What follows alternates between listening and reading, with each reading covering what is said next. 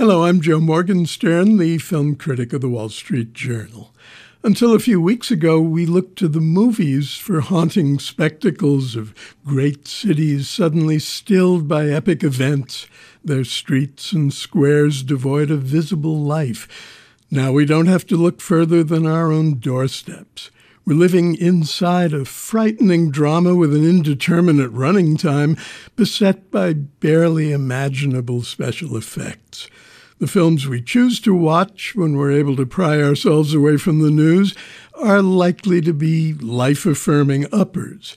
Yet another category might be worth checking out every now and then movies celebrated for their scenes of eerie emptiness. They can do what art has always done heighten and clarify our perceptions, help us understand what we're feeling in our all too real lives. One of the most startling such scenes, and no CGI was used, is the dream sequence near the beginning of Vanilla Sky, with Tom Cruise as an overprivileged egomaniac named David Aames. Pulling out of an underground garage in his black Ferrari coupe, David gradually realizes that there's no one in sight. It's 9:05 a.m. by the chronograph on his wrist. Yet the traffic lanes and sidewalks of Central Park West are empty. Then he reaches Times Square, which is empty too, a bewildering vista that leaves him screaming in terror.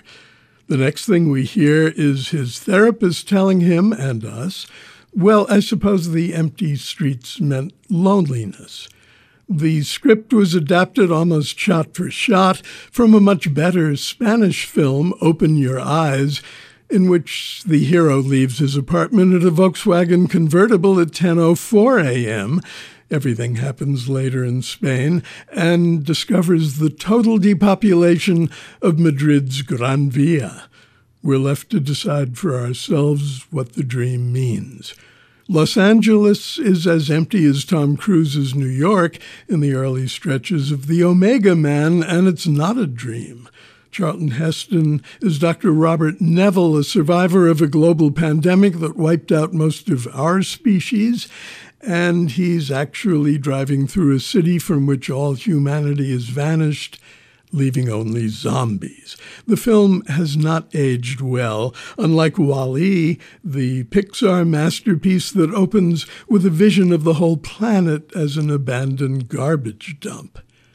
You could make an argument against including another zombie movie. Hollow eyed slobberers resemble one another so closely that they allow us humans to detach from the full impact of the horror. That said, Danny Boyle's 28 Days Later is a triumph of cross genre craftiness.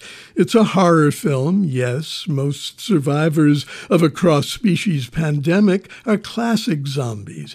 But it's also an elegant end of civilization fantasy with breathtaking shots of London bathed in a soft pink sunlight and not a living soul to be seen on its silent, breeze swept streets. I'm Joe Morgenstern. I'll be back on KCRW next week with more reviews.